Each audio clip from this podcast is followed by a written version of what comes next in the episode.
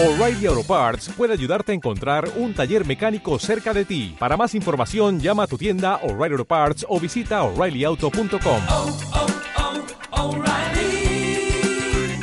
oh, Parts. Esto es Subterfuge Radio.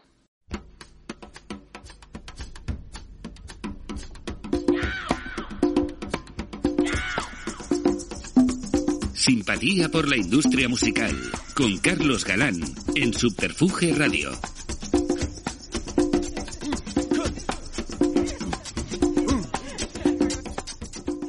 Bienvenidos y bienvenidas a una nueva entrega de Simpatía por la industria musical en Subterfuge Radio, emitiendo desde el estudio Alfonso Santisteban de la calle El Mirante.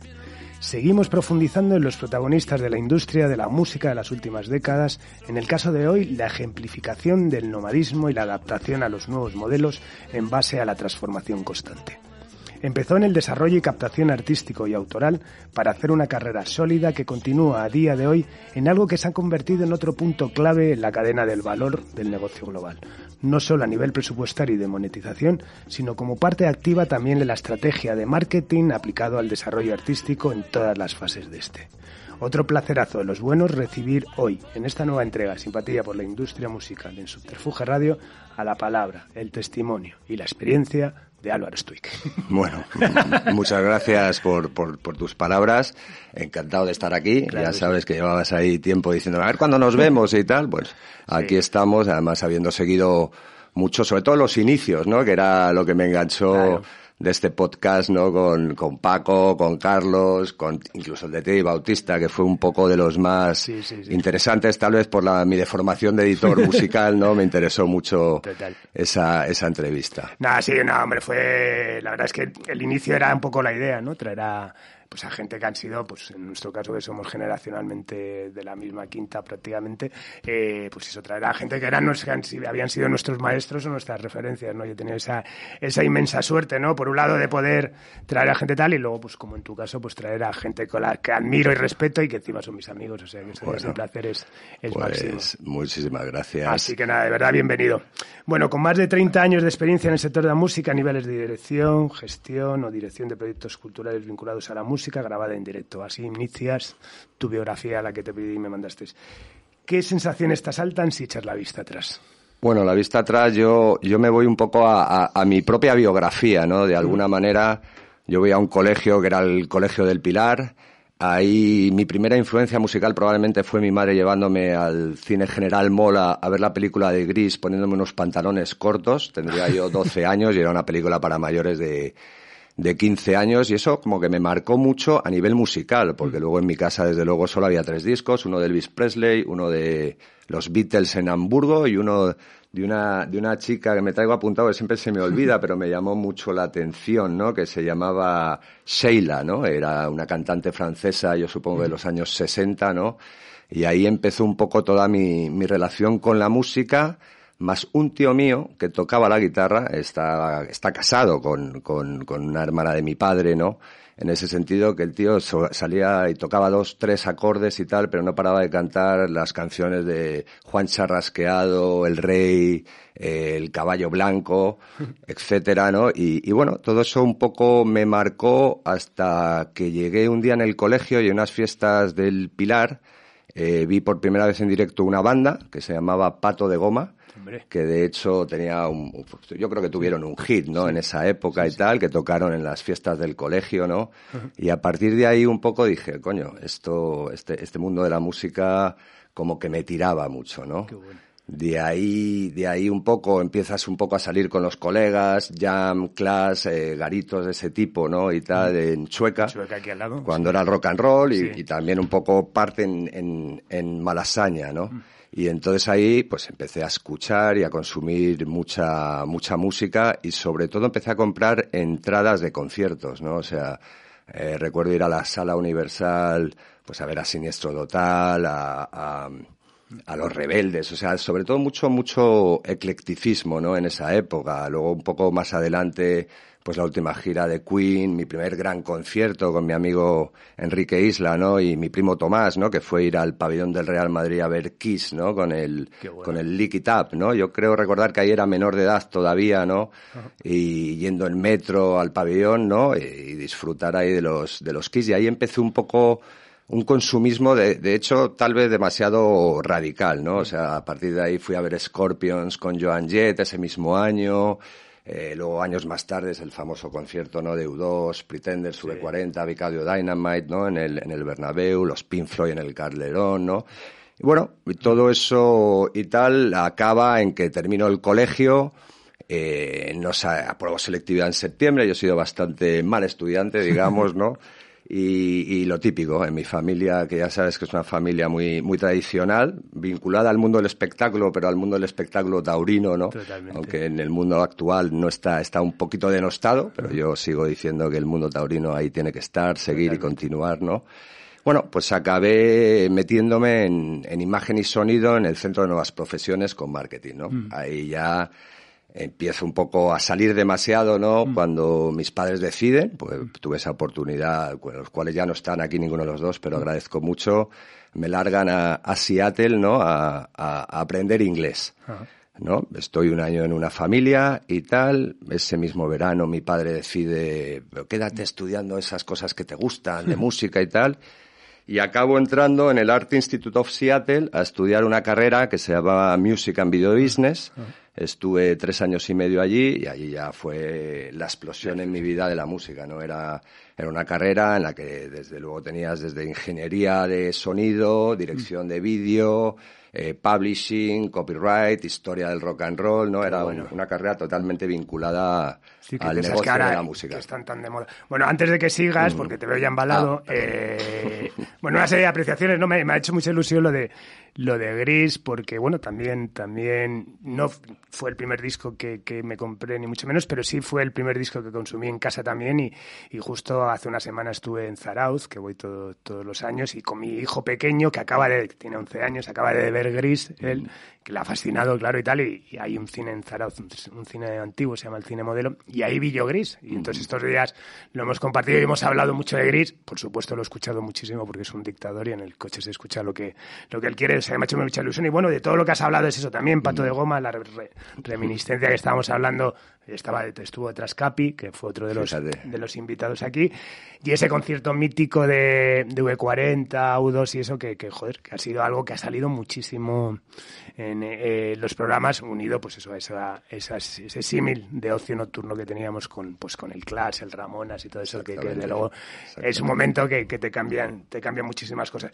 Bueno, eres en ese sentido un privilegiado, ¿no? Llegar a Seattle y estudiar una carrera de esas que ahora, bueno, pululan por todos lados, hay 5.000 másteres y tal, pero qué que, que, buena experiencia, ¿no? No, no, fue, fue la verdad que, que, que algo increíble, ¿no? Porque además en, en Seattle, justo en esa en esas fechas y tal estaba emergiendo todo lo que era el, el, el mundo del grunge, ¿no? Del, mm.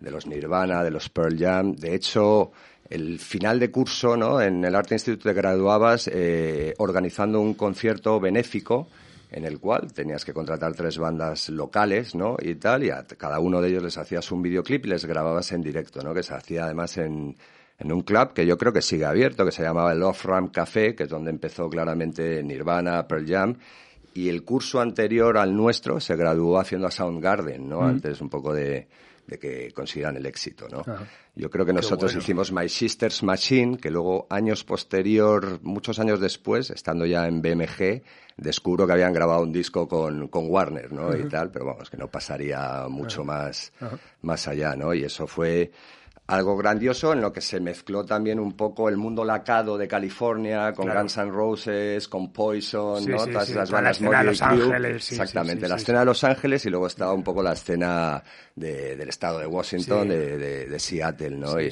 lo disfruté porque también ahí otra vez más em, comencé, bueno, continué con mi adicción ¿no? a, a, los directos de ver otra vez pues a Tom Petty, bueno, a, miles de ellos, ZZ Top, o sea, consumí tanto en el, en el Tacoma Dome, que era la capital del estado de Washington, era Tacoma, la gente cree que era Seattle, pero era Tacoma, o en el, la arena de Seattle, ¿no? Entonces, más allá del Cocodrile Café, del off-run y tal, ¿sabes? o el Teatro Moore, ¿no? En el cual vi a Deborah Harry con los Ramones, con la banda al completo, ¿no? Y tal.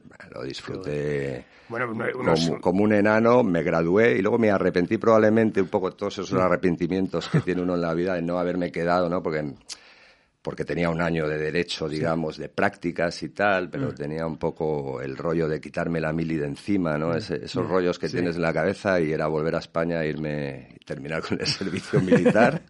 Eh, Vuelves a España y haces, se terminas la mili. Termino la mili. entro en la primera de nueve meses, mano a mano con mi hermano, que tuvo mucha gracia esa época, pero bueno, fue un año, pues eso, de eh, pérdida de tiempo al final y tal, pero, pero justo ahí, bueno, y surge, es eso, bueno, una, formación tan cool en Seattle con toda esa escena tal, pero tu primera experiencia es como R Junior en una disquera, que es su nombre, venezolana, que se llamaba Sonográfica. De donde son los cantantes, era un poco el eslogan que ah, tenía, ¿sabes? Bueno, ¿y de, dónde surgió la oportunidad así? ¿Cómo era esa compañía? bueno, la compañía venezolana ahora suena una compañía del tercer mundo, ¿no? Es una desgracia, ¿no? Lo que ha pasado con el país, ¿no? Pero ¿cómo, cómo era esa compañía? Y, Totalmente. Ahí yo termino el servicio militar, me embarco en un velero, cruzo el Atlántico en velero porque tengo familias tuit, que tú les conoces, venezolanos, ¿no? Y entonces conocí a Venezuela, un país que es maravilloso, es una pena como está, pero como país es, la leche, ¿no? Y entonces ahí paso un mes y empieza una tía mía, me dice, oye, o buscas trabajo o, o, te, o te largas para España, ¿no? Y entonces ella tenía un amigo que era el director financiero, que no me acuerdo cómo se llama, de Sonográfica. Ahí el gerente general, que es Jaime Nestares Phelps, una familia venezolana, sabes que Venezuela se mueve por familias, ¿no? Están los Mendoza, los Phelps mm. Y tal. Y bueno, el tipo ve que había estudiado en Estados Unidos. Creía, yo creo él, que yo venía de, de haber vivido la movida madrileña cuando a mí me pilló ya incluso joven y, luego fuera estudiando, pero yo le dije a todo que sí y me contrata de, de AIR Junior para llevar toda la parte, digamos, de rock pop. Pero bueno, ahí la escena era mínima, ¿no? En ese sentido, el único artista que tenía, que de hecho estuvo aquí hace poco, fue Zapato 3. Luego Emi Rodben, que existía, Rodben era la competencia de sonográfica, estaba Emi Rodben, que tenía caramelos de cianuro, que de hecho han estado en la Riviera hace dos semanas ¿Ah, con la Riviera reventada, sí, una cosa... Reventada de venezolanos, es Entiendo que sí, yo lo vendí en el ticketing y tal, pero fue, fue sold out, y luego Desorden Público, que probablemente es la más conocida aquí en España, una banda de escape, de ska, perdón, que era de Sony. Ahí tal, después de producir, bueno, de producir ejecutivamente o de, o de seleccionar el repertorio más que nada de, de, Zapato 3, entro en contacto con Félix Ayueva, que era pues un tipo, puede ser un poco como tú, pero sin, sin sello discográfico y tal, ¿sabes? Pero era un, un, tío que movía la cultura del rock en Venezuela mucho y creaba, bueno, tenía el concurso de nuevas bandas, ¿no? En Venezuela. Y ahí me metí un poco de jurado en el cual ya pude captar o sacar artistas tipo Los Gusanos, que fue el siguiente disco que hice, Séptimo Oxígeno, pero bueno, mm, llegó de nuevo la crisis y tal, a los dos años de hecho, y, bueno, prescindieron de ¿Y ¿Estamos hablando ya de formato CD o hacías vinilos? Formato CD, sí. sí, yo, yo probablemente he vivido más el formato CD que ya me enganchó en mm. Seattle y tal, con esas colecciones que podías comprar y tal por teléfono y luego devolvías la mitad sin pagar y tal, que no me habían llegado, ¿no? Yo, yo probablemente vengo más, provengo más de, de la mm. generación CD. Bueno, y después de esa experiencia en sonográfica, me imagino que es una compañía que ya ni existe o no tiene. Existe porque tiene Radio Caracas Televisión, ah, o sea, todos, todos los medios de comunicación están vinculados, tienen sus sellos discográficos. De hecho, eh, es curioso, ¿no? En sonográfica tenían a Giordano, ¿no? Que estaba pegando y tal, un cantautor, de allí que hacía muchas, muchas. Bueno, aquí ahí se promocionaba todo colocando las canciones en las telenovelas del grupo, ¿no? de Radio Caracas Televisión estaba Franco Battiato, estaba Ilan Chester, ¿no? Mm. Eran un poco, digamos, los top. De hecho, viví el fichaje, que además fue un poco radical, de Ricardo Montaner, que ahora está, que iba a venir para España, que era un tío oriundo de Argentina, luego maracucho de Maracaibo y tal, que viene a tocar aquí a Madrid, a Barcelona, entre unos meses y tal, que de hecho es el suegro de Camilo, ¿no? Y tal. Y vivía ahí un fichaje que se lo quitaron a la competencia con, con, con guardaespaldas, helicóptero, bueno, la, la leche, ¿no? Es estilo, bueno, estilo western, ¿no? Que la, la vida en Venezuela era así. Pero bueno, en Venezuela me permitió descubrir música, ¿no? Como, como las gaitas, ¿no? La música navideña que tienen, que proviene de Maracaibo, la propia salsa, ¿no? Un poco la música ya latina, diríamos, tradicional, no, no un poco lo que, lo que hay ahora, ¿no? Qué bueno. Bueno, y llega el momento de BMG, ¿no? Primero como Creative Manager, Internacional AR y, bueno, para sí. sincronizaciones, ¿no? En, en editoriales musicales BMG, ¿no? Eh, ¿Cuáles eran tus competencias cuando, cuando llegas? Por un lado, cuando lo estaba preparando también digo, digo, joder, de repente pasas de eso tal a llevar una editorial, pero claro, tú tenías cierta, por lo menos, formación al respecto. ¿no? Claro, tenía, tenía la formación y luego tenía un amigo que tú y yo tenemos en común, que había estudiado con mi hermano, que ya había jugado al fútbol, que trabajaba en esa época en BMG, que es, es Javier Liñán, ¿no? Y Javier Liñán, yo siempre que venía en Navidades me iba a los madroños a verle, ¿sabes? Porque bueno, pues lo que te digo, del fútbol, la amistad con mi primo Tati, con mi hermano Curro y tal. Y de repente, cuando estoy esas navidades ya de vuelta de Venezuela, me, me, me llama por teléfono y me dice, ¿tú sabes algo de derechos de autor? Y digo, hombre, pues sí, no, no he trabajado en ello, pero sí. Bueno, pues te va a llevar, te va a llamar Carmen López, la directora general de, de BMG, de ediciones musicales de BMG Ariola y tal. Y, y nada, para allá que me fui en la entrevista, de esa entrevista salí diciendo, Liñán, yo creo que tengo trabajo, a los dos días me llama Carmen y empiezo a trabajar, ¿no? En aquella época la editorial de BMG era pequeñita, yo creo que ya estaba Carmen, no existía, estuvo Santi Ricard, actualmente sí. en Sonia TV, que fue un poco la persona a la que fui a sustituir, ¿no? Y Santi cuando- Ricard, justo que es el anterior invitado a Ah. Simpatía. Sí, sí, sí. Sí, sí. Pues sustituí a Santi Ricard, que fue ahí cuando, cuando le conocí, porque me dejó su teléfono y tal, por si tenía dudas, etcétera. Y ahí entro a trabajar un poco de, de multiusos, ¿no? Es como decía yo, era la IR, pero era el, el coordinador internacional, lo que quería decir que los viajes internacionales para presentar el producto local eh, iba Carmen, pero iba yo a hacer las presentaciones.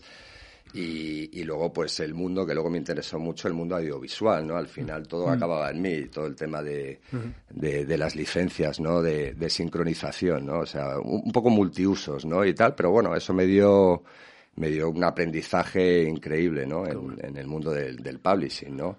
En ese sentido. Eh, Hablaba el otro día eso, que como te decía, con, con, con, con Santi, y claro, hablábamos eso, pues de ahora el boom de las escuelas de formación y tal, y que, que al final, bueno, casi todos, mira, en tu caso tú tenías una cierta preparación y al final todos aprendimos a base de la prueba y error. Al Sí. final era eh, a- hacer cosas y metías la pata y entonces sabías que así no, no había que hacerla. Yo siempre hago la referencia a otro grupo que nos une por amistad por todo, que es Australian Blonde, que, que bueno, yo cuando saco a Australian Blonde el Pizza Pop, mm, firmo la editorial de, de- con, con unos tíos que llamaban Fuga, que no sabía lo que Bueno, era. Que gracias a ti, Fuga, fueron los que me hacían a mí las partituras en BMG. O sea, te quiero decir, sí, ahí sí. un poco, ahí en Augusto. Figueroa. Sí, sí, que bueno, pero gracias a ellos, bueno, que luego tuve que recuperar esa parte que les había dado porque a mí me dijeron, no, Claro. tú firma, y yo no sabía lo que era una editorial. Yo siempre digo que hasta, no, hasta que no, cono- no conocía Álvaro de Torres no sabía lo que era una editorial, por lo cual es eso. Pero bueno, a lo que iba Mm. era eso, ¿no? Que, que joder, que éramos un, fuimos unas generaciones de gente de eso. Bueno, pues mira, al final Javier Liñao, oye, ¿sabes algo de autor? Bueno, tal, me gusta la música, te llama Carmen López, ¿no? Mm. O sea, que, que es bastante fuerte. Y bueno, y trabajar con Carmen López, ¿no? Carmen, que, que bueno, ya sabemos que es una persona de carácter, que era de carácter férreo.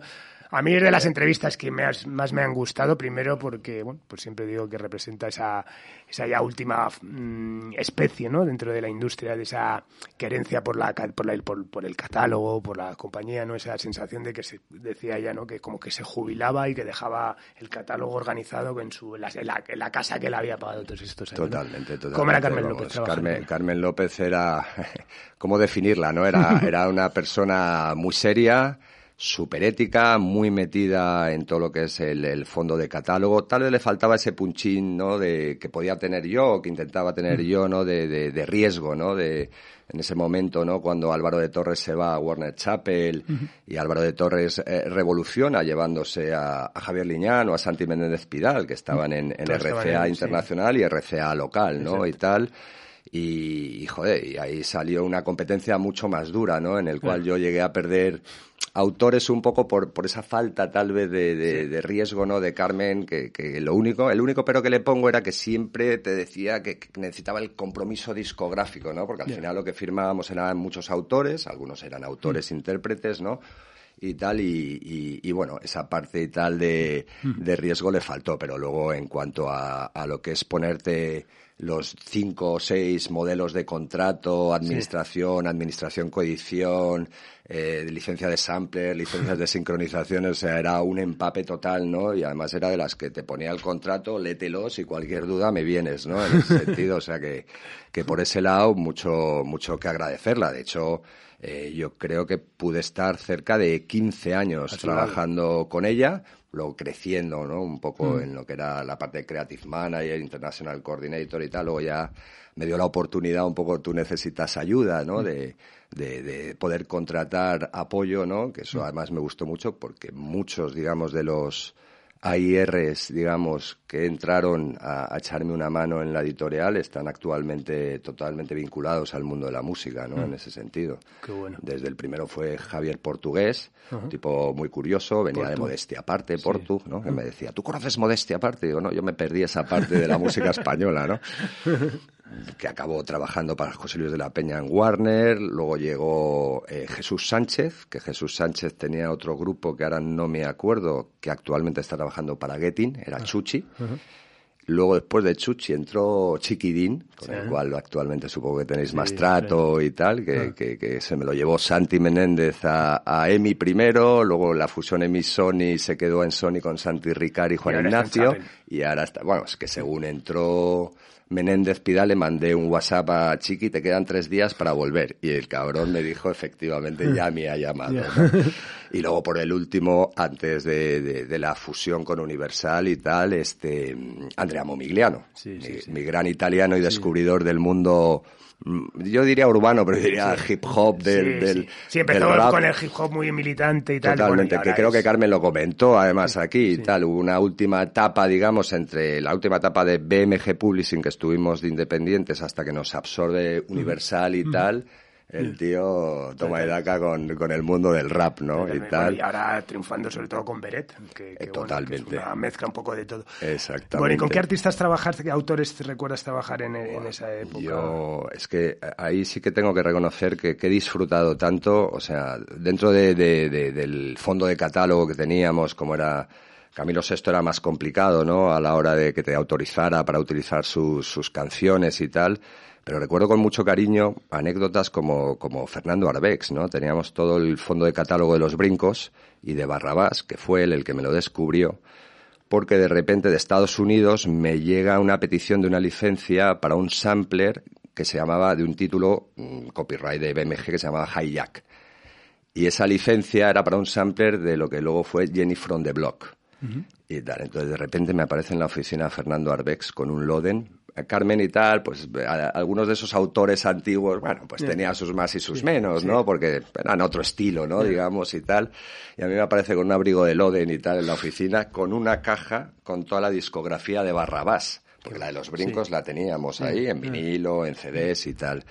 Y era un tipo entrañable porque el tío me empezó a vender todo eso como que ya podíamos colocar samplers, ¿no? Y tal, de, de, de, de sus obras, ¿no? En, en artistas de, de, la categoría Jennifer López, porque eso fue un hit mundial y además el sampler lo que, con, lo, lo, que conllevó es que el 33,33%, ¿no? De, de la obra de, de Jenny from the Block sí. pertenece BMG actualmente a sí. Universal gracias a, bueno. a Fernando Arbex, ¿no? Luego otros como Manuel Alejandro, ese yeah. es otro, wow. Yeah. Ese era tener una botellita de, de whisky y tal en la oficina. tardamos muchos años. Teníamos el fondo de catálogo, pero él, es, él le, fíjate, le, le, retomamos con aquel disco de Falete uh -huh. que se hizo en RCA, sí, que fue sí. un éxito, pues eh, sí, tenía cinco o seis temas y tal, y, y ahí fue cuando empecé otra vez la relación con él, ¿no? Porque firmé esas canciones que me costaron un ojo de la cara, ¿no? Pero bueno, ese disco fue un éxito y nos vende a Carmen y a mí otra vez, pues, mm, obras de futuro, ¿no? Y tal, y estamos dos años un poco acojonados porque había, pues, pues, un importante anticipo y tal, y cual, y de repente él nos decía que Luis Miguel iba a grabar un álbum completo de él y efectivamente lo lo grabó. y ahí ya todo se solucionó. Qué Luego otros, José Luis Perales, eh, un tío de todo corazón y tal, le administrábamos el catálogo y tal, y tuve la oportunidad, vivía en Los Madroños, y tuve la oportunidad de ir a su casa con su mujer Manuela, pues, pues gente encantadora de los clásicos, ¿no? Digamos, de los que eh, había un fondo de catálogo en BMG.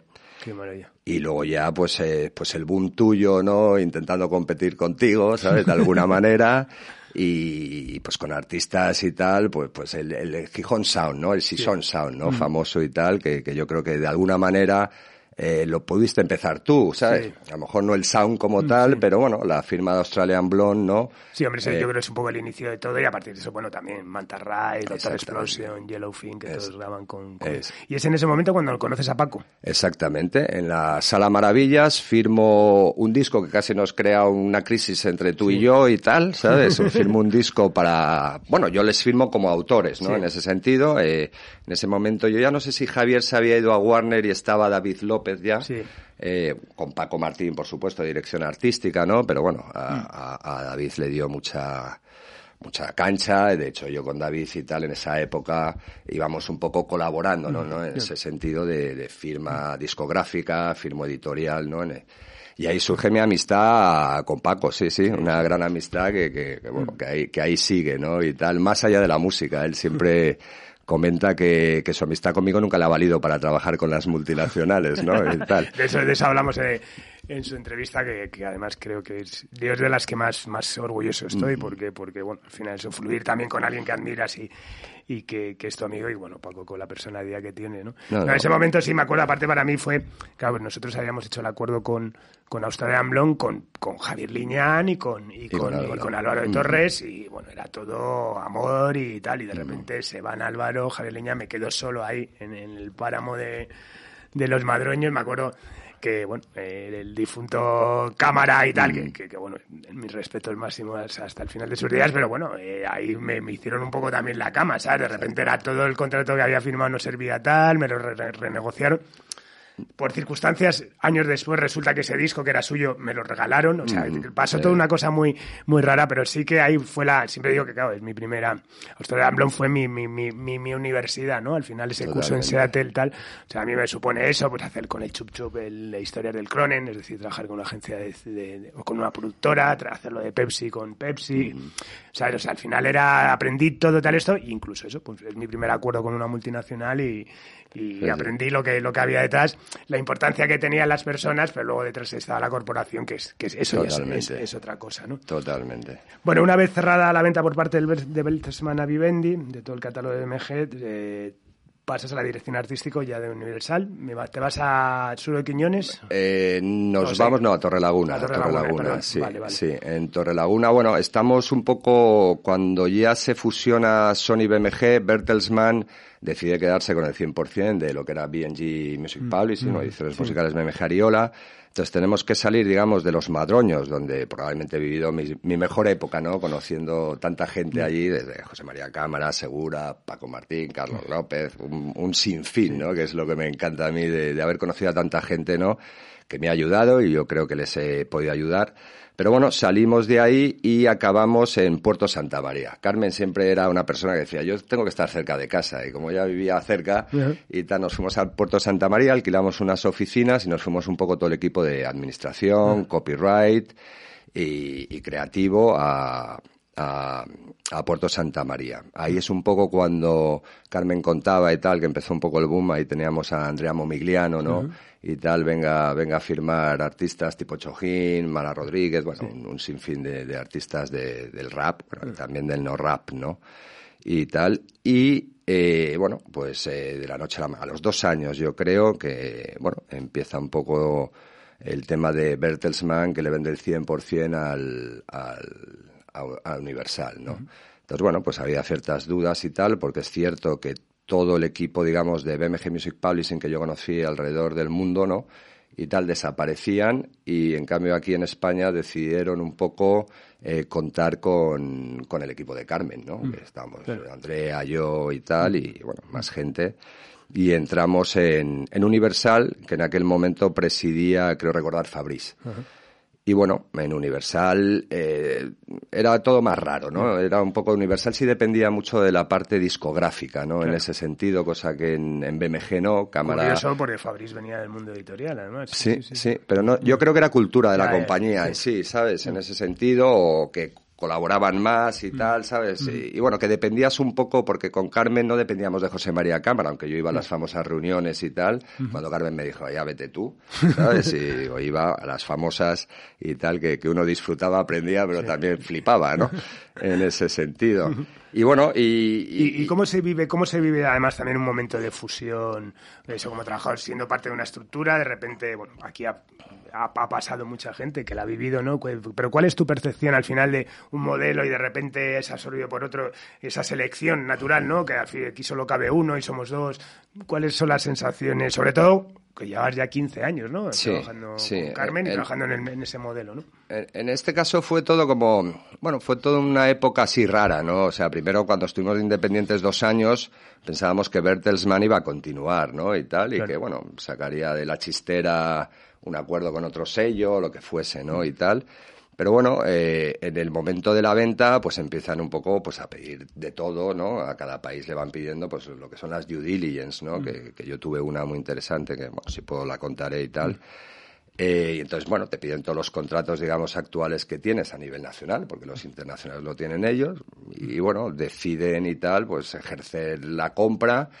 Y ahí yo iba con, íbamos con muy, con muchas dudas, ¿no? Hasta que Carmen dijo que, que bueno, que, que habían decidido quedarse con el equipo de, de BMG y tal, y bueno, llegamos ahí, es verdad que hubo una fusión, ¿no? Con, estuvo y, y, trabajamos con Jordi Tello y tal, y la gente de administración y copyright de, de Universal, al, al triplicar ya un poco, duplicar el catálogo, pues oye, tampoco te prescindías, digamos, probablemente prescindieron más de la parte del managing, ¿no? De, de, de la dirección, ¿no? En lugar de, de Daniela Bosé, que era la que estaba en ese momento dirigiendo Universal, pues, pues decidieron Carmen López. A partir de ahí, un poco, pues ese periodo de adaptación, ¿no? En el cual, bueno, pues hay un equipo de Universal acostumbrado a, a un nuevo equipo, digamos, con la dirección de Carmen y, y la dureza de Carmen, ¿no? En ese sentido, pues un poco flipando, pero yo creo que, que, que estuvo bien, ¿no? O sea, Jordi mantuvo su independencia en ese sentido a nivel artístico, ¿no? Y tal, con gente como Leiva, Sidecars, llegando a acuerdos con Kim Desmerarte, ¿no? Andrea seguía mucho en la parte, digamos, de, de- del, del rap y tal. Y, y bueno, y la verdad que la verdad que todo fluyó mucho. Lo que pasa que yo creo que nuestra relación con la compañía, tal vez tal vez es una chorrada, ¿no? Pero que Carmen y Fabriz no tuvieran mucha sinergia, ¿no? En ese sentido, pues hizo que Carmen poco a poco dijera, bueno, yo ya he llegado a una edad y tal, y, y bueno, pues, pues eh, me dijo un día lo voy a dejar y tal, y yo dije, coño, no, a mí no me están tocando de fuera, yo con. Fabriz había tenido Sí. mis peleas, mi amor y odio, ¿eh? Con él, pero vamos, Sí, sí. de cosas y tal, como con el fichaje de Lea y tal, de nuestro amigo Mariño, que me trajo por la calle La Amargura y tal, y, y bueno, yo, yo recuerdo con mucho cariño mis dos últimos fichajes autorales, que fueron Thomas con Mark KitKat, Mm, bueno. Julio de la Rosa, que también venía de Mark KitKat, pero metiéndome en el mundo audiovisual, ese que tanto me gustaba, o Maika Makoski, ¿no? Que para mí era como, guau. Mm. Bueno. Y ahí, y tal, pues, pues de la noche a la mañana, eh, Carmen decide marchar Mm. y, y bueno, digo, no me tocan, no me tocan y, y, bueno, llamo a mi amigo Rafa Artero, al cual y tal, eh, digamos, de alguna manera ayudamos porque me ofrecieron a mí irme al US Latin hacía cinco años, esos arrepentimientos de mi carrera en una mayor, ¿no? Que fue las oportunidades que me dieron de, de ir fuera, pues no las agarré. Dije, nada, estoy cómodo aquí y tal, no sé. Me faltó un poquito probablemente de valor en ese momento, bueno, y, y llega y nombran a Rafa Artero y tal, eh, managing director y tal, y bueno, pues, pues llegó Rafa, eh, empezamos un poco y tal, y no, no coincidimos en ese sentido, y fue un poco cuando ya Decide. abandoné o, o- Pero o- te, o me te hubiese gustado continuar? eh? Probablemente sí, o sea, yo, a mí mi rabia un poco fue tal vez, no sé, eh, porque esto ya es eh, llevarlo en un ámbito de amistad y tal, un poco el no haber podido trabajar más con Rafa, ¿sabes? Porque realmente mis viajes, digamos, internacionales, ¿no? En, en, en, BMG, ¿no? A Los Ángeles, a México y tal, todo lo viví con él, ¿no? De hecho, él también había estudiado con, con, con amigos míos y tal, y, y, y, bueno, pues eché un poquito de menos, no sé, a lo mejor tuvo sus presiones desde fuera y tal, o costaba yo mucho, era una época ya que había mucha crisis y tal en el mundo, en el sector, Sí. y bueno, y, y de ahí un poco salí. Que si me hubiera gustado, sí, probablemente. Luego, ya no sé, ¿sabes? E- Ya. Ese eclecticismo que he tenido yo en mi vida con el tema audiovisual, ¿no? O el tema de hacer producciones, o el tema de hacer conciertos, ¿no? Me, me- me ha dejado ahí que, que probablemente no me he hecho experto en nada, ¿no? ¿Sabes? Pero bueno, Bueno, y surge la oportunidad, ¿no? Que te lleva, lleva hasta, hasta hoy, ¿no? Donde te, te dedicas al Music Business Development Manager- Management en la empresa de ticketing entradas.com, ¿no? ¿Te costó tomar la decisión? Eh, Bueno. El irte en ese momento al ticketing era como que parecía que cambiabas de, de sector dentro del sector. Fíjate que es que yo eh, fueron todo casualidades de la vida. Eh, yo no tenía ni idea del mundo del ticketing y tal. O sea, de repente Sandra Rotondo, por una historia cuando dirigía RCA, que le hice un pequeño favor, ¿no? De ir a un concurso en Barcelona, porque justo David López había ido a la compañía y tal. Y bueno, pues Sandra Rotondo de repente escribe un correo electrónico con copia a mi gemel. Yo en ese momento estaba, llevaba dos meses en paro, tampoco había decidido un poco qué hacer con mi vida. Y me llaman de entradas.com por el correo que manda Sandra Rotondo, ¿no? En ese momento. Eh, me entrevistan, eh, me dicen, entradas.com en aquel momento era un, tú sabes que todas las plataformas de venta de entradas pertenecían a, a las cajas, ¿no? Y tal, que era algo que yo flipé, ¿no? En ese sentido. Y pues entradas.com pertenecía a Caja Madrid, a Bankia, ¿no? Posteriormente, ¿no? Eh, se vendían las entradas en los cajeros, que era un cristo de cojones y tal.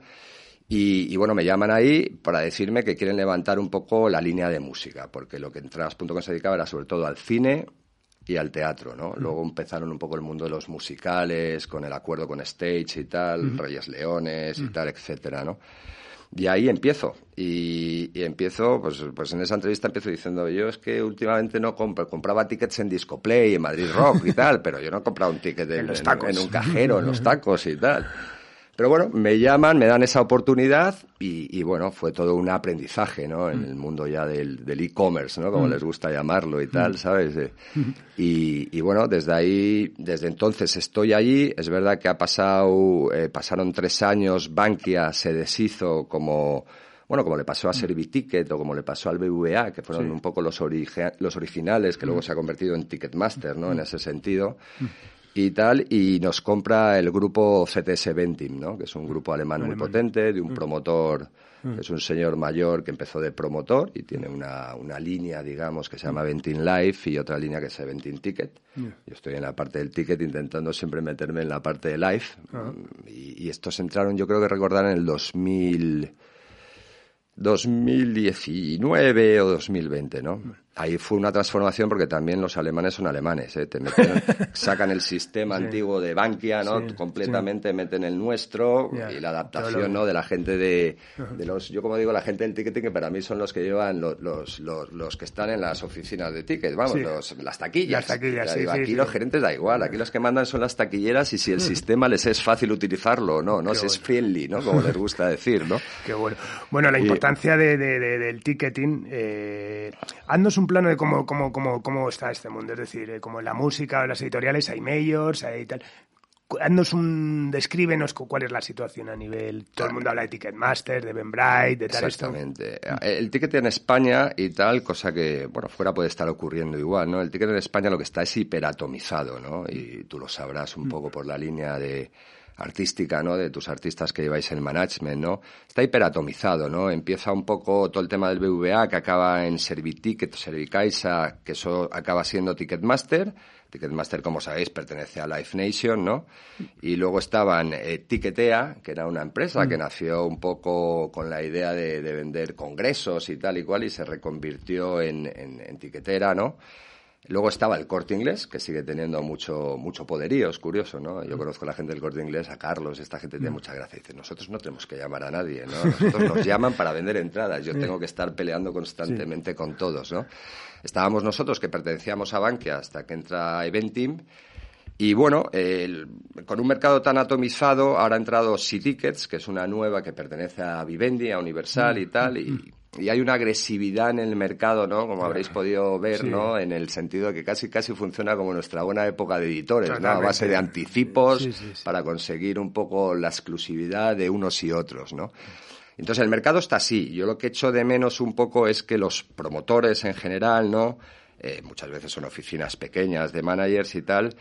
y Yo creo que no le están dando la importancia al ticketing, ¿no? Le están dando la importancia de no cobres mucha comisión al usuario, cuando yo siempre pensaba que la comisión, si es un servicio que te contrata un promotor, habría que cobrársela al promotor. Eso en. España no existe, ¿no? Tú le cobras a un usuario y, y luego me das un trocito del pastel de lo que le cobras al usuario, ¿no? En ese sentido. Digo, bueno, pues nada, todo funciona un poco así y me da pena en el sentido, no por esa parte, ¿no? Que es parte del negocio y tal, que no se va a cambiar, sino un poco por, por, por el análisis de, de los compradores, ¿no? Y tal, ¿no? No le paran tanto a lo que puede ser, que yo no soy experto, ¿no? Pero hay gente experta en, en CRM, en, en- en marketing digital dentro de mi compañía y supongo que en el resto de las compañías tiqueteras, ¿no? En el cual, joder, pueden analizar muy mucho, ¿no? Lo que, lo que es el comprador de la entrada de tu artista, ¿no? sí. Y que, digamos, en tu caso, por ejemplo, ¿no? Que podrías sacarle más provecho, ¿no? Haciendo venta cruzada de producto y tal, porque muchas veces los promotores contratan y no son dueños del producto, ¿no? Pero en caso de España, ¿no? Que hay mucha oficina pequeña o Sí. independiente y tal, que, que- que tienen un poco ese 360 famoso que podrían aprovecharlo, ¿no? Al, al mundo del ticketing, ¿no? En ese sentido. Y hablando de tiqueteras, ¿hay espacio para tiqueteras pequeñas o realmente ya es un el- el- el- como en el mundo discográfico? Bueno, pues Yo creo que existimos lo- las compañías pequeñas, pero convivimos bajo la sombra siempre alargada de las compañías de las medios. ¿Existe la, la, la tiquetera la posibilidad también de desarrollo de, de- de editoras pequeñas? A mí me llama cada día una, eso te, Por- sí por te eso lo te digo, pero digo, otra cosa si, por eso te digo, si, hay, yo- si crees que hay, hay un hueco, claro. Yo creo que, yo creo que poco hueco. O sea, para mí realmente la- las tiqueteras y tal, como, como marcas, ¿no? Como puede ser un Entras.com, un Tickets, la tendencia para mí es la de la desaparición de la marca, ¿no? Te quiero decir, nosotros ahora mismo separamos mucho lo que es Eventim, ¿no? Que es el software y tal, de lo que es el canal entradas.com, que eso todavía no lo diferencia la gente. O sea, yo de repente creo que cada vez venden más las, los tickets los vende el artista, ¿no? Tú le puedes dar el software al artista, la marca blanca que se Sí. llama o Partner Sí, Shop actualmente, Sí. eh, que se lo cuelgas en tu en el link del artista, etcétera, y ellos van vendiendo. Y luego Mm. utilizas el canal entradas.com como apoyo, ¿no? Por cómo es el canal.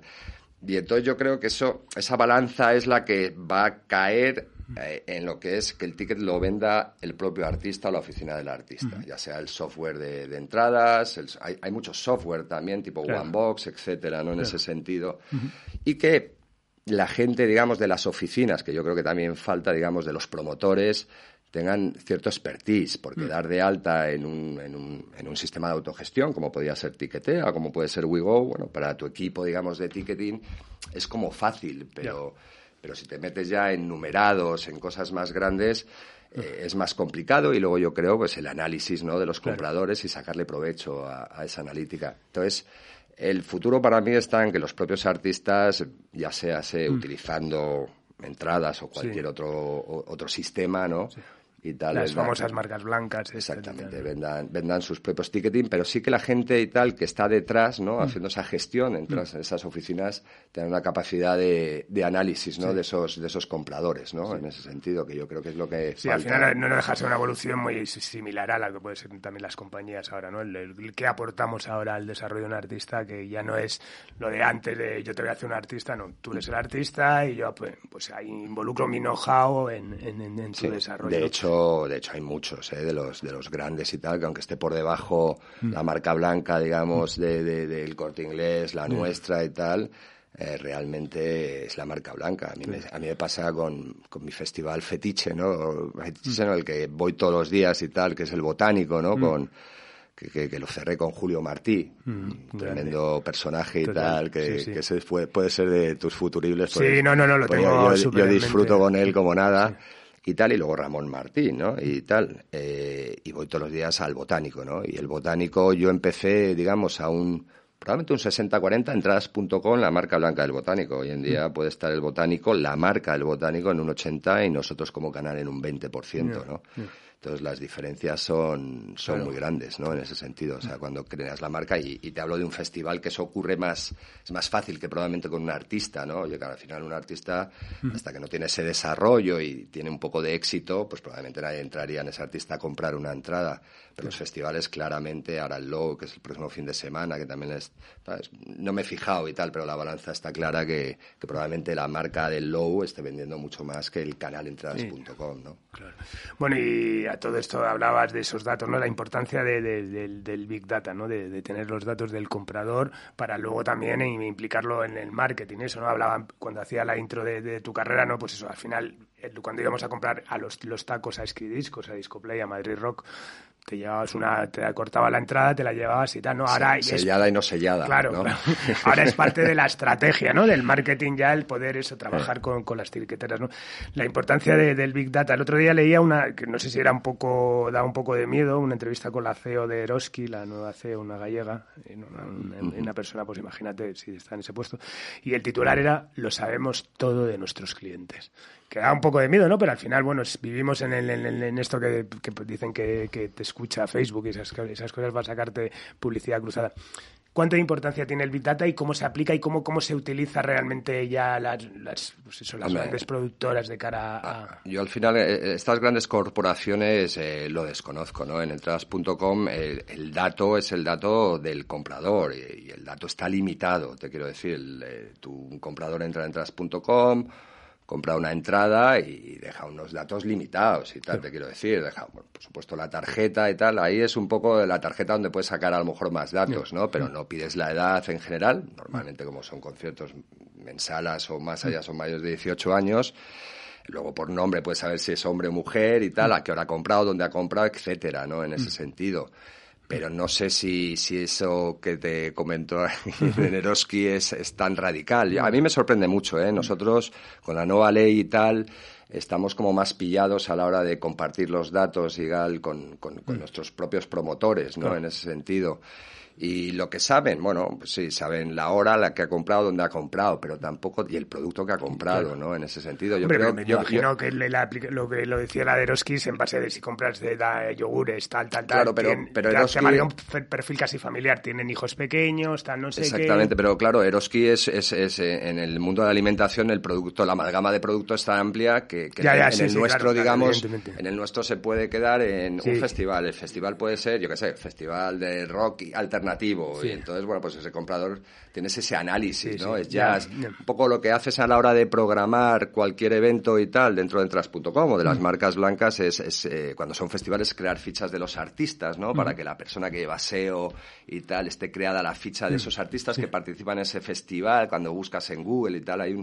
Mm. Vamos, yo tengo... un- hay, hay dos chavales en Entras.com que para mí son unos cracks, que es la persona de SEO y el y, y Alex, un gallego, que es el que lleva SEM y, y con eso estoy aprendiendo y tal, flipando, ¿no? A la hora de, de cómo cuando un promotor cierro yo la parte comercial con él, ya pasa a, a programación, ¿no? A la hora de que el programador, que son técnicos que Sí. con el sistema programan y tal, creen una serie de, de- de vínculos o de datos dentro de esa programación para que luego la gente de, de marketing y tal pueda hacer un seguimiento y el de CRM un gran seguimiento y analizar eh, esos datos. Pero es verdad que ahí lo que creas son géneros musicales, ¿no? O sea, tampoco, pues sí, este tenemos, yo qué sé, ciento y pico mil compradores, pero digo, buscarme compradores de jazz. Entonces tú te vas a todo el fondo, digamos, de las últimas compras de los últimos cinco años de, de- de la categoría de jazz, ¿no? Y a partir de ahí, pues utilizas una agenda para el festival de jazz que lo tienes a la venta, utilizando los datos de esos compradores. Pero no sé si el análisis en el ticketing, más allá de, de- de los estilos musicales, pueda llegar un poco a, joder, compra yogures, tiene cuatro hijos, ¿no? O- creo que es un Sí, poco pero bueno, también como la ticket de joder, también antes vu- vuelvo a lo mismo, comprabas tickets para entradas para ir a un concierto, ahora las sacas para ir a un, a un congreso, eh, pues en nuestro caso organizamos Estación Podcast, que era un, un- un festival de podcast y tal, pues me imagino que es gente que también compra de un, de un festival o de un concierto y también de tal, que te hace, al final como vivimos en el, en el cruce de datos para definir un- una personalidad y tal, pues, pues eso. Bueno, es un modelo sin duda en, ev- en evolución, ¿no? Es decir, se, se van desarrollando tecnologías constantemente en las plataformas. Me hablas ahora del SEN y el SEO, o sea, cada día eh, la importancia del el desarrollo tecnológico de cara sobre todo a la Sí. competencia. En nuestro caso y tal, al pertenecer a un grupo alemán, y ya sabes que los alemanes son muy cabezas cuadradas, ¿no? Y tal, el desarrollo siempre depende del headquarter de Alemania y tal. Pero, por ejemplo, un poco ahora eh, vamos a meter un poco el tema del fan sale, ¿no? Y tal, con todo este tema de la reventa y tal. El fan sale es una reventa, digamos, de fan to fan, ¿sabes lo que te quiero decir? Sí. Que no es, no pueden, de No es hecho... el de- este. Exactamente, y no pueden de hecho revenderla, tiene que ser por el mismo precio. Digamos, es una es un servicio más a usuario probablemente que a promotor, porque el promotor puede pensar, oye, pues Ya. eh, una venta porque este la está revendiendo, pero bueno, en el fondo estás dándole la oportunidad a ese que no puede ir, en teoría y tal, de poner su, su venta y tal de la entrada y no sacarle dinero, Claro, simplemente no ¿sabes? perderlo. Es- ese- no perderlo, exactamente. Pero bueno, eso un poco lo estamos, lo estamos metiendo y tal, y, y bueno, a ver un poco cómo, cómo reacciona la gente, de hecho. Yo creo que, que el fan to fan funcionará, eh, bueno, cuando esté agotado un concierto y realmente ese fan no pueda ir, ¿no? En ese sentido, ¿sabes? Al, al concierto. Pero, pero luego tiene, tenemos también, ahora lanzamos un Eventing Light que se llama, que, que bueno, me, me vendré de visita a ver a tu equipo, porque eso es más parecido a, a un Eventbrite, que probablemente era la plataforma, aunque la desarrolló Tiquetea, que era una especie de pseudo Eventbrite, y ya cuando lo compran, y tal, que se llama Eventing Light, que es de pura auto, autogestión, ¿no? Esto te genera un link al promotor, él pone los precios, él sube todo, y entonces ahí es donde separamos mucho la canalidad. Él se genera un link y él ya la cuelga en, en su web, en la web del artista y tal. Y si quiere utilizar el canal de entradas.com, también, pero va con otro tipo de condiciones más favorables, digamos, a, a entradas.com como canal, ¿no? Porque al final, pues, competiríamos, digamos, con él. Y ese, en el segundo de agosto y tal, quiero verlo, he visto un poco y tal, y bueno, es chulo, es fácil. Y yo creo que hay mucha oficina en este país, mediana, pequeña y tal, que les gusta esa, esa parte. Y de ahí yo creo el éxito de WeGo, ¿no? WeGo empezó con una, como una red social de intercambio claro. de, de entradas y, y, bueno, se han puesto a competir. Pues yo creo que la red social no, no daba y digo, bueno, vamos a vender tickets, ¿no? En ese sentido. Bueno, ¿cuáles, ¿cuáles recuerdas como las ventas más espectaculares en el tiempo que llevas en, en entradas.com? De repente, eso de- pues el concierto, no sé qué fue, vendimos todo en... en- Pues yo creo que han sido casi recientes, ¿no? Porque en la rama de Venting Life eh, se absorbió a Doctor Music. Como promotora yo llevaba mucho tiempo en la época de María, que se fue justo con la entrada de los alemanes, yo entraba sola, que, que para crecer en música, por mucho que yo conociera a todo el mundo de la industria y, y, oye, me hicierais el favor vosotros, venga Alvarito, sácame unos tickets a la venta, un cupo, ¿no? Yo a veces me sentía el cuponero, ¿no? Digo, joder, me están dando muchos cupos por amistad, ¿no? Y al final esto es un negocio, ¿sabes? O sea, la, la amistad está bien, pero es un negocio. Yo insistí mucho en que tendríamos de alguna manera copiar eh, el Live Nation Ticketmaster de alguna manera. Sabía que Ventin tenía una rama de Ventin Live y tal, y era pues que de alguna manera esa rama absorbiera o llegara a algún tipo de acuerdo con alguna gran promotora, ¿no? Y eso ocurrió con, con Doctor Music y tal, y empezamos a trabajar con Doctor Music. En los primeros momentos fue difícil porque la gente como Dani y Pachi, bueno, eso es gente más de mi lado, ¿no? De la parte rama comercial o de booking, pero la parte de ticketing puro y duro, que tenían que estar con los de programación mío, pues venían de Ticketmaster con, con, con las cosas de Ticketmaster y por qué Venti no me daba eso. Yo les decía, oye, ahora somos todos lo mismo, joder, no, no- no nos quejemos, ¿no? Y el gran exitazo, digamos, probablemente en venta y tal fue Ramstein en, en, el, en el campo del español en Barcelona y tal hace, hace cuatro años y tal, ¿no? Y luego recientemente, pues los 100.000 tickets que hemos vendido de Bruce Springsteen en, en Barcelona en, en, en 20 minutos. Qué fuerte. Y es verdad que, que ahí ni se movió la web, ¿no? Eso de la robustez alemana y tal. cómo yo se lo cuento a los promotores y me dicen, ah, no, no, porque al final se quejan cuando se cae, pero, pero el que se queja es el usuario. O sea, al final el promotor mientras se venda. y, y esos han sido los dos grandes, junto con el de los Rolling Stones, que sea el 50-50 con Ticketmaster y tal, ¿no? Porque ahí entró Doctor y entró Live Nation, y que fueron por 25.000 y tal en, en el, en el Wanda y tal, que, que también fue, fue la leche. Y, al, co- vamos. y al contrario, conciertos de estos de hostias, se Hostia, atascado. hostia, yo, vamos, mira, atascado, dejé atascado en el antiguo entradas.com en Bankia, además con Pella y todo, el territorio Sevilla, ¿no? Eso es lo que te digo, Mm. que también aquí se juega mucho el tema de, de anticipos parciales, ¿no? Para llevarte una exclusividad, joder.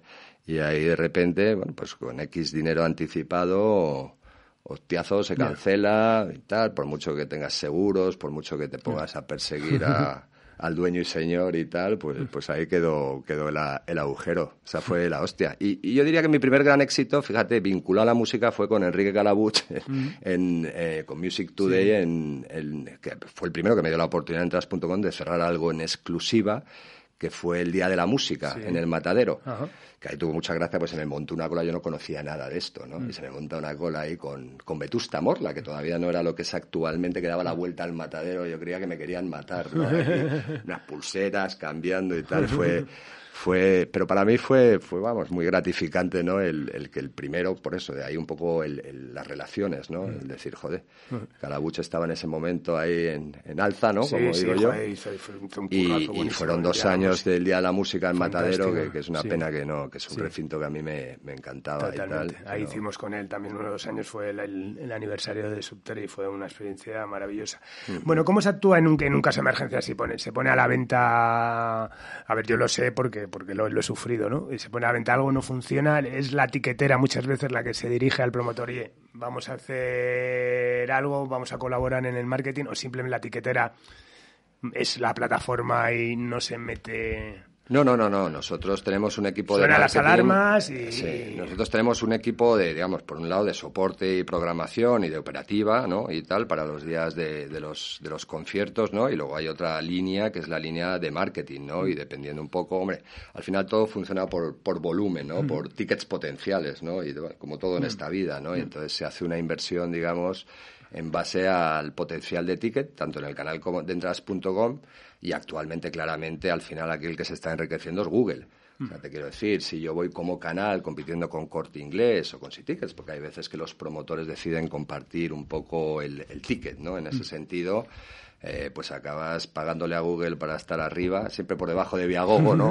Algunas veces logramos estar por encima, ahí depende un poco de lo duchos que son nuestro equipo, ¿no? A la hora de, de los keywords y esas cosas que les gustan, pero claramente es, para mí es SEM y luego el natural, el orgánico, el SEO y tal, estar ahí, y luego el canal entras.com siempre, o el canal que sea, ¿eh? No por entras.com y tal, pues bueno, pues es el posicionamiento en web, ahí ya dependes más de un tráfico, las agendas automatizadas, las agendas exclusivas, que es un poco los planes, digamos, como canal que se presentan a, a los promotores que, que quieres ganártelos, ¿no? Y tal.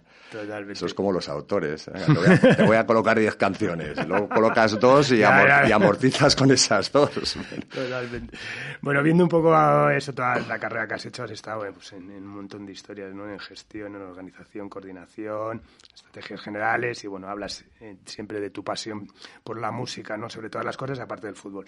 ¿Crees que has estado en todas las trincheras? Es decir, que tienes una visión global de todas las competencias, porque yo creo que es un valor eso, que igual se contradice con lo que decías antes. Creo que he hecho muchas cosas y no me he especializado en nada, ¿no? Pero tener una visión tan global... Probablemente la en la discográfica, fíjate, en la discográfica es en la que mis inicios en sonográfica pues, era un poco ayudar a los artistas a cerrar estudios y tal, ¿sabes? Para grabarlos, ¿no? Pero no, nunca, nunca estuve muy metido en la parte discográfica, en la parte de marketing discográfico, etcétera. La verdad que esa es un poco la, la que me falta, porque de promotor he hecho mis ejercicios y tal, ¿sabes? Con poco éxito, pero, pero mis cositas y probablemente un poco a la larga es lo que más me pueda apetecer con el riesgo que conlleva, ¿no? A, a futuro hacer cosas con, con amigos, ¿eh? Tampoco sin volvernos locos, intentar buscar cosas cosas diferentes, ¿no? Porque yo creo que también en el mundo de la música, o por lo menos en la oferta de la música en directo, eh, está saturado también en ese sentido. O sea, eh,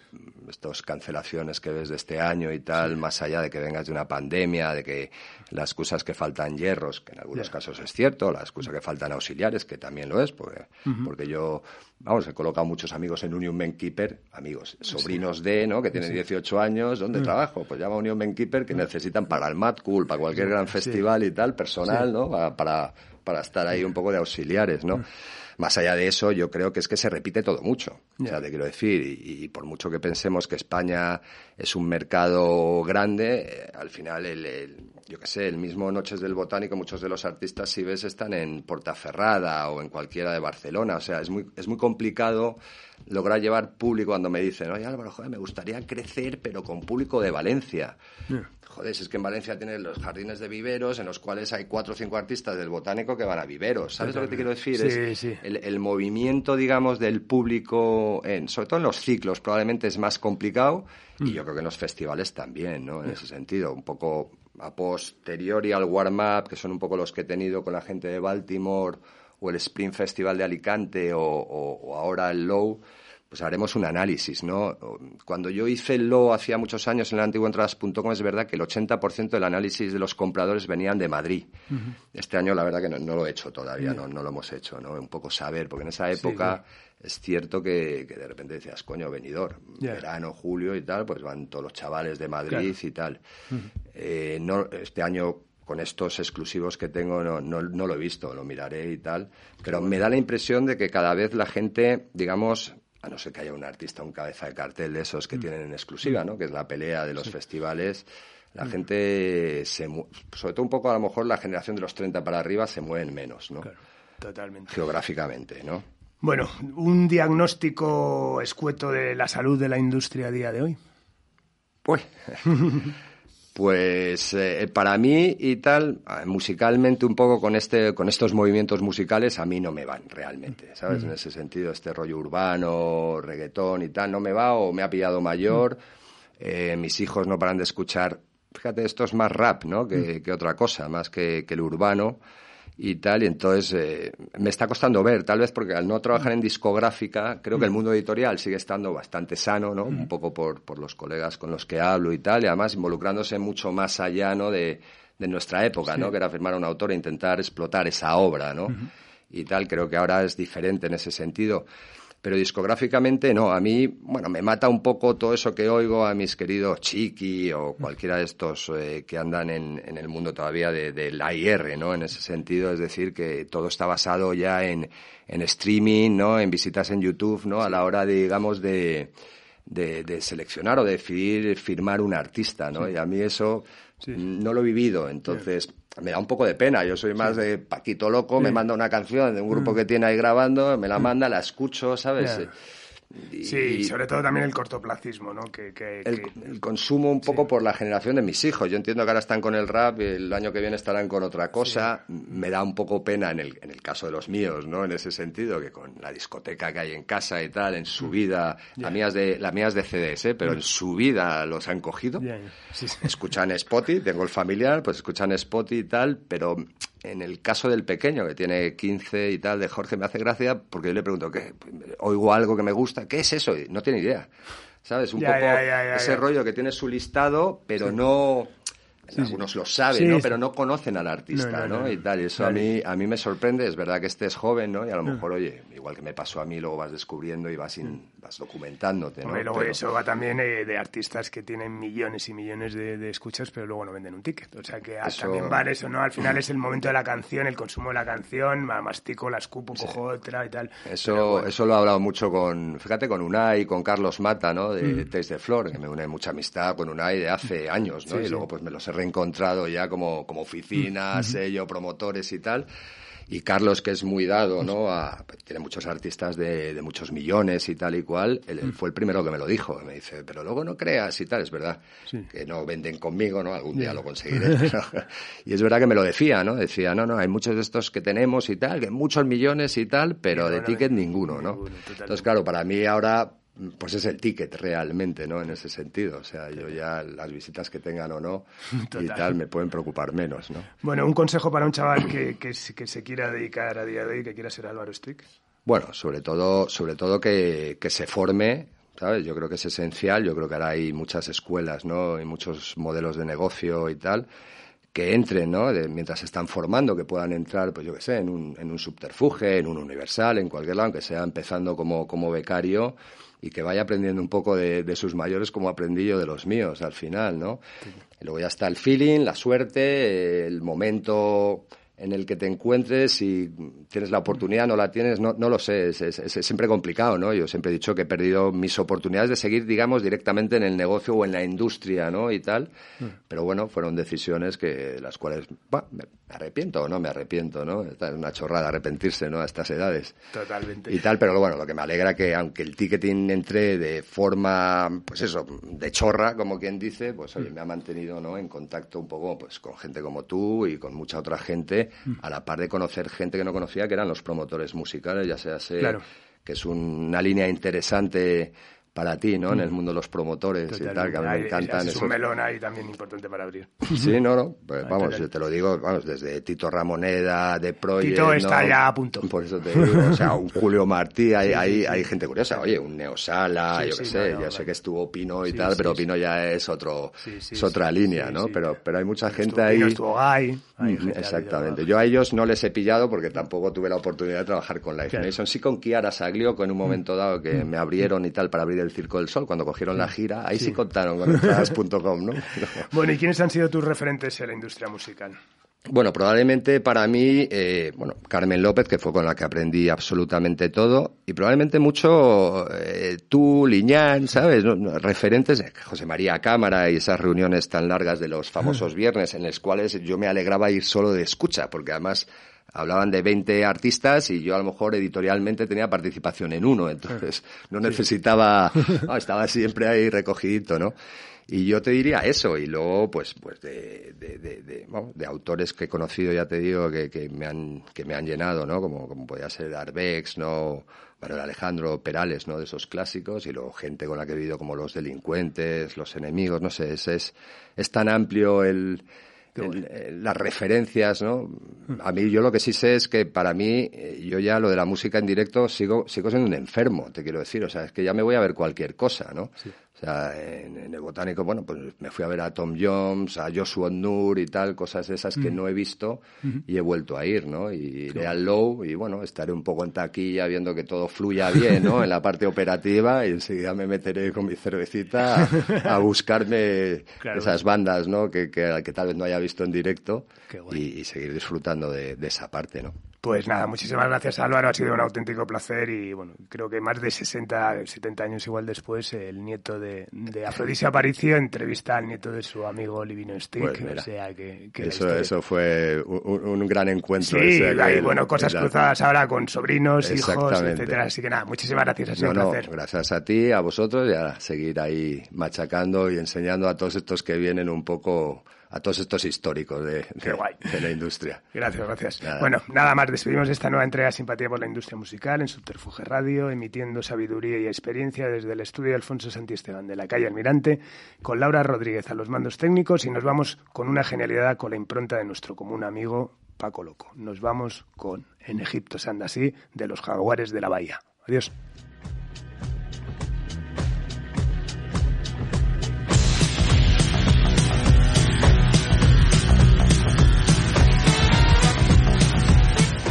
Has escuchado Simpatía por la Industria Musical, un podcast producido por Subterfuge Radio.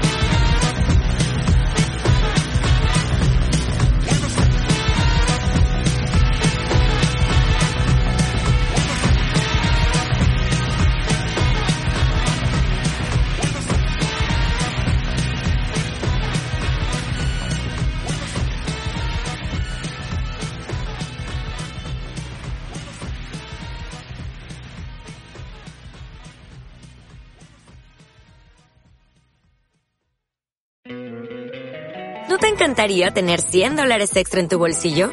Haz que un experto bilingüe de TurboTax declare tus impuestos para el 31 de marzo y obtén 100 dólares de vuelta al instante. Porque no importa cuáles hayan sido tus logros del año pasado, TurboTax hace que cuenten. Obtén 100 dólares de vuelta y tus impuestos con 100% de precisión. Solo con Intuit TurboTax. Debes declarar para el 31 de marzo. Crédito solo aplicable al costo de la presentación federal con TurboTax Full Service. Oferta sujeta a cambios o cancelación en cualquier momento.